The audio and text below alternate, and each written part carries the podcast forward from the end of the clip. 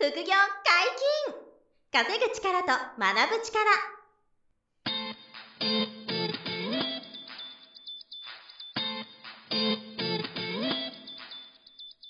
この番組は稼げるようになりたいを叶える副業アカデミーの提供でお送りいたします。副業アカデミーはあなたが副業で稼げる状態になることにコミットしたスクール。初級コースから上級コースまでさまざまなジャンルの副業ノウハウを学んでいただけます詳しくは副業アカデミーで検索くださいこんにちは、小林正宏です。山本博史です。よろしくお願いします。はいよろしくお願いします。本日も二人でお届けします。はい。今日は何のテーマですか？はい。もうこれ私の知り合いのエピソードなんですけど、はいあの仕事や人間関係に悩む息子に、ん。父親が送った手紙おの話なんですよ。おそうこれをね、ちょっとこの間、とあることで、あの、その手紙を見せてもらえたんで、はい。すごくそれがね、グッときたというか、良かったんですよね。で、ちょっと、どういう背景かっていうのを、はいはいはいはお話したいんですけど、はいその僕の知り合いの男性が、い。うん。えー当時、えーサラリーマンをやってたんですけど、そのアパレルで働いてた、あの、はいはい洋服屋さんで、はい。おいくつぐらいですか？えっと、30ぐらいですね。30歳あ。じゃあもう仕事がもうバリバリできる。そうです。あのですね、えっと、20代前半までは別の夢を追いかけてたけど、それを諦めて、はい20代後半からサラリーマンやった方なんですよ、はいはいはい。で、アパレルで洋服を売るっていうのうんを、ははあの、頑張ってて、はいで、あの、その洋服を売るときに職場で悩んでたと。うんで、何に悩んでたかっていうと、あの、その方男性なんですけど、はいその女性の上司、うん。女性の上司の方が、まあ、いわゆるそのパワハラ的なはい。人だったそううで、んあの、すごいこう嫌なことを言われたり、なんかこう、納得できないルールが敷かれたり、はいはいはい。こう、ちょっとこう、ま、周りから周囲固められて、ちょっとこう悪評立てられるじゃないですけど、なるほど。こう、そういういらんなことが、まあ、うん嫌がらせも含めて多くてうん、なるほどまあ、現場によってはね、そういうこともありますなんかよくあると思ううんですよね。ん。で、その彼は、その、20代前半は全く別のチャレンジをしてたから、会社員のそういう経験がなくて、なるほど。で、すごく面食らって、はい。あの、悩んじゃったと。うん。で、その、毎日、その、洋服屋さんのお店に出社するのがは、いめちゃくちゃ嫌で、あの、サザエさん症候群で、なるほど。あ、サザエさん症候群だと日曜日の夜のあれですけど、その方は土日がむしろメインで、はい。あの、平日に休んでっていう洋服屋さんの店員さんの仕事だから、はい。だから逆に言うと、その平日休むけど、うん。また週末に向けて、あの、お店に行かなきゃいけない時に、ものすごい落ち込んで、憂鬱だな。そう行きたくないはない。とか、もう本当に逃げ出したいみたいな、うん。あの感じで、スーパー悩んでいて、あの、会社員が悩むことのトップ1が、やっぱ人間関係らしいでいや、すからね。そうだと思いますそよ。のだから会社辞めたいとかうん。いう一番の理由は人間関係。うんいや給料のこととかは、うんまあ我慢できるけど、人間関係っていうのはやっぱ我慢できない。なるほど。でしょうねうんまあそれが、ね、ダメージが大きすぎて。ダメージが大きすぎて。うん、で、もう理解できなかったらしいんですよ。うんなんでそんなこと言うのとか、はいはいはい。なんでそんなルール敷くのみたいな、うん苦しいだけじゃんっていうことで、でもそれをやっぱり上司の方には言えなかったり、はい直属の上司だから、まあ、自分の評価も影響しちゃうんで、うんやっぱりこう我慢しなきゃいけなかったりがあっはいはいはいはい、てもう凄まじくストレスで、うんあの、なんていうのちょっと打つ手前みたいなとこまでなるほど。そこまで行ったんですか？そう言っちゃっててっていう、まあそういう当時があったんですよね。うんうんうんで、あのーまあ、その、その彼は、まあ奥様にも相談もしてたし、はいはいで、当時僕も、あの、話を聞いてたんですよ。はいはいはい。あの、その相談をね、知り合いなんであ、もう、すごい今しんどいと。そう、めちゃくちゃしんどいんだよね、つって。はいで、まあ、それだったら、まあ、こういうことをした方がいいんじゃないとか、うんあの、その上司の人も、まあ、転勤だったり、あの、するからもしれないし、うん一生の付き合いじゃないからんさ、とかって言いながらやってたんですよね。で、なんですけど、あの、その時に彼がお父さんにやっぱり相談をはい。してたんですよね。うんいいですね。その、お父さんに相談できるっていう親子関係がすごくいいと思う。そう。そこのね、信頼関係がすごい熱い親子で、うんはいはいなーって思うんですけど。思いますよね。自分の子供がですよね、ね。何か本当に辛いことがあった時に、うん。なんか親に相談してくれたら嬉しいなって、自分が解決できるかどうか思わないですけどね。確かに。で。もその関係作るのって、いや、いいですよね。僕、あの、父親は8年前ぐらいかな、に亡くなってるんで、はい。あの、それこそ、あの、そう、羨ましいなと思うぐらい、いはい父親との関係がその方良くて、すごい信頼関係があってですね、はい。多分そのありのまま相談したんだと思うんですよ。うんうんあ、で、当時はうん僕、その、その手紙が、あの、彼が受け取ったことを僕知らなくて、はい。最近知ったんですよ。うん。あの時苦しかったよねって話した時に、はいはいはいはい。当時実はこんな手紙、親父からもらってさって言って、うんうんうん。あの、見せてもらったのはいが、はい。ついこの間で、うん。でその手紙がね、めちゃくちゃ良かったんで、はい。これ写メ撮っていいかみたいな感じで、ほうほう。あの、写真撮って、はい。あのーぐらいいい,、はいい、いフレーズでもう、ちょっとなんですか、後でうん、小林さん読み返したいと思うぐらい。そう、そうなんですよ。それぐらい、あの、いや、将来自分の息子娘がうん悩んだら言ってあげてもいいなぐらいのいいフレーズがあったから、もう小学生のもう教科書にも載せてもいいぐらい。そうそう、それぐらい。それぐらい、本当いいなと思ったから、はいはいはいはいちょっとそれ読みたいんですけどね。はいはい。えーとこれもけど許可はいただいてるんですあ、か許可はもらってます。ありがとうございます。す写真も撮ったり、あの、はいあの、その人が別に特定されるわけじゃないから全然いいよみたいなことで。はいはいで、えっ、と、どんな手紙だったかっていうと、うんうんえー読みますね、自分でね、は雨の日は必ず晴れる。日はまた昇る。手をつないで行ける人がいる。うん未来を託せる子供がいる。一生懸命やる姿勢がある。真面目にやる気持ちがある。君の良さが分かってもらえる日がきっと来る。自分を信じよう。明日を信じよう。っていう手う紙ですよ。ーん、いいですね。これ、あの、その彼はもうその、えっと、奥様もいてうん、で、お子さんもいるんですよ。で、4人、4人家族なんですよね、今。あ、と、当時から。当時も4人家族で。で、あの、深刻に悩んでたけど、結局、あの、雨の日は晴れるし、うん日はまた昇ると。うんで、手を繋いでいける人がいるっていうのはその奥様のことなんですよね。で、未来を託せる子供がいる。うんで、あとは、そのご本人のことで、一生懸命やるその姿勢を、お父さんも見てると。うんあ、おお父さんも奥さんも、あの、まあ、僕もなんですけど、はいそういう姿勢、あなたのそういう一生懸命な姿勢を見てると。うんで、真面目にやる気持ちがあると。うんだから、あの、この君の良さが分かってもらえる日がきっと来るっていう話が、あの、書いてあって、うん。僕それを、あの、当時知らなくて、その手紙があること。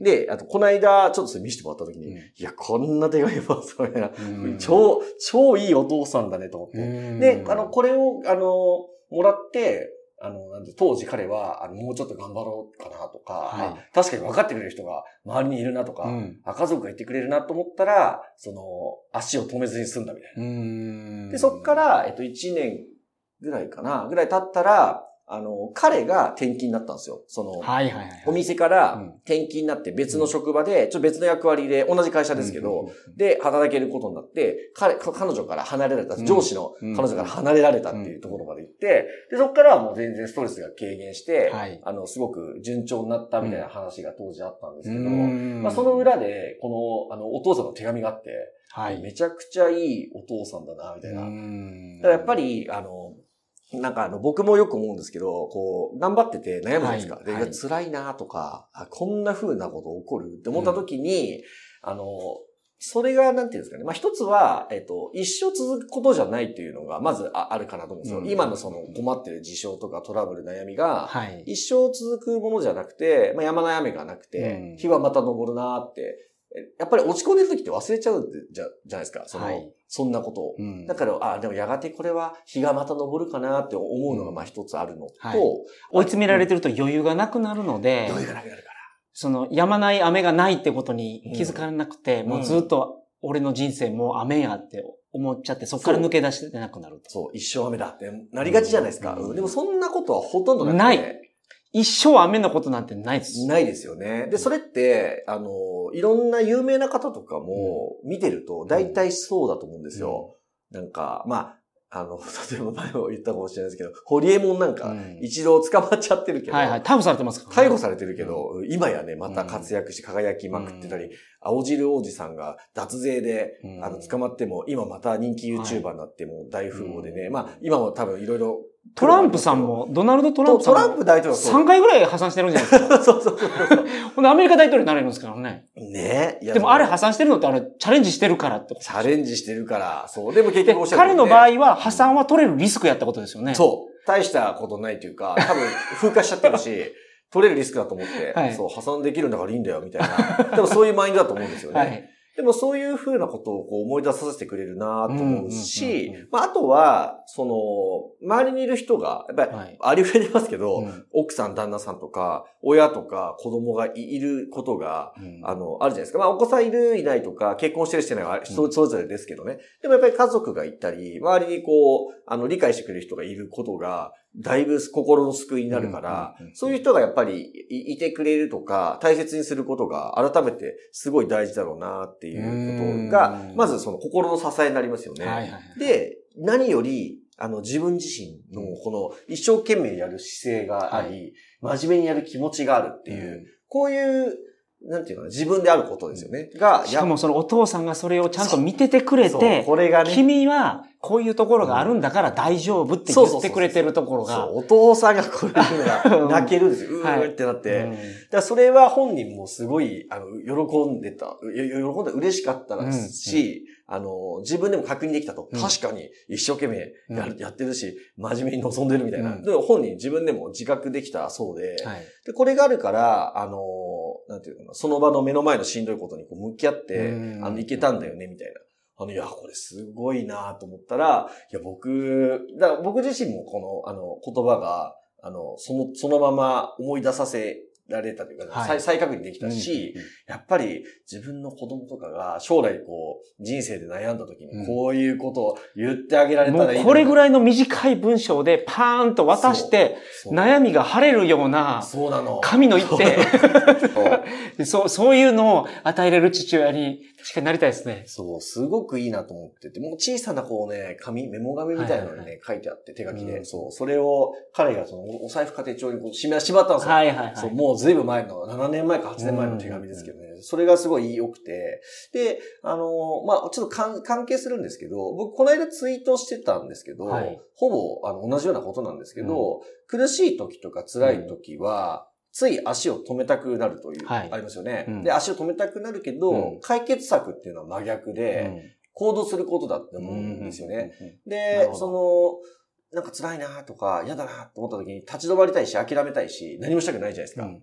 だけど、それだとほぼ解決しなくて、はい。むしろ行動しないとその傷が癒えないぐらいに思っていて、やっぱり行動し続けるあの人が、その、辛い今もなんとなく、こうし、あの、行動し始めた頃は、うん。まだ辛いんですけど、ちょっとうやむやになるというか、ちょっとごまかせる自分もいて、うん。忙しく何かをやってた方がいいっていう効果があったり、うん。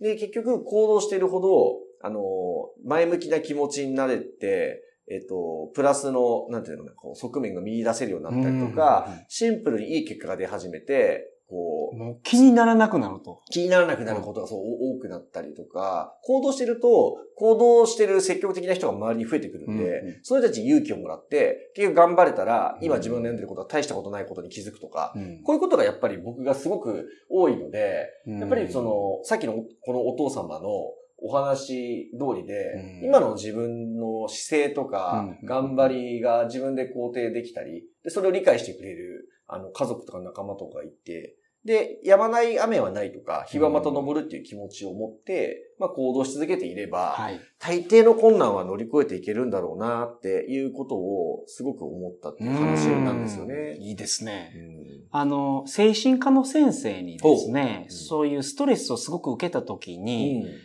うんまあ、どういう心の状態になってるんですかってうんうんうん聞いたことあるんですよ。はい。例えばその A さんっていう人がいて、うんその人の心のエネルギーが100あるとするじゃないですか。はい。100で心配事がなんかある。例えばうん借金があって、来週末に返さないかんっていうこと、心配事があったら、うんその100のうち例えば20食われるんですよ。その借金のことね。で、上司の人にパワハラされる。うん、で、これで40食われる40食わ。れるで、これがダメージとして積み重ねていっうんた時に、うんゼロ以下になるとう、ん精神的な不調が出るんですって。でこれは、えっ、と、人間の防御反応うで、ん休まないといけないんですって、心が。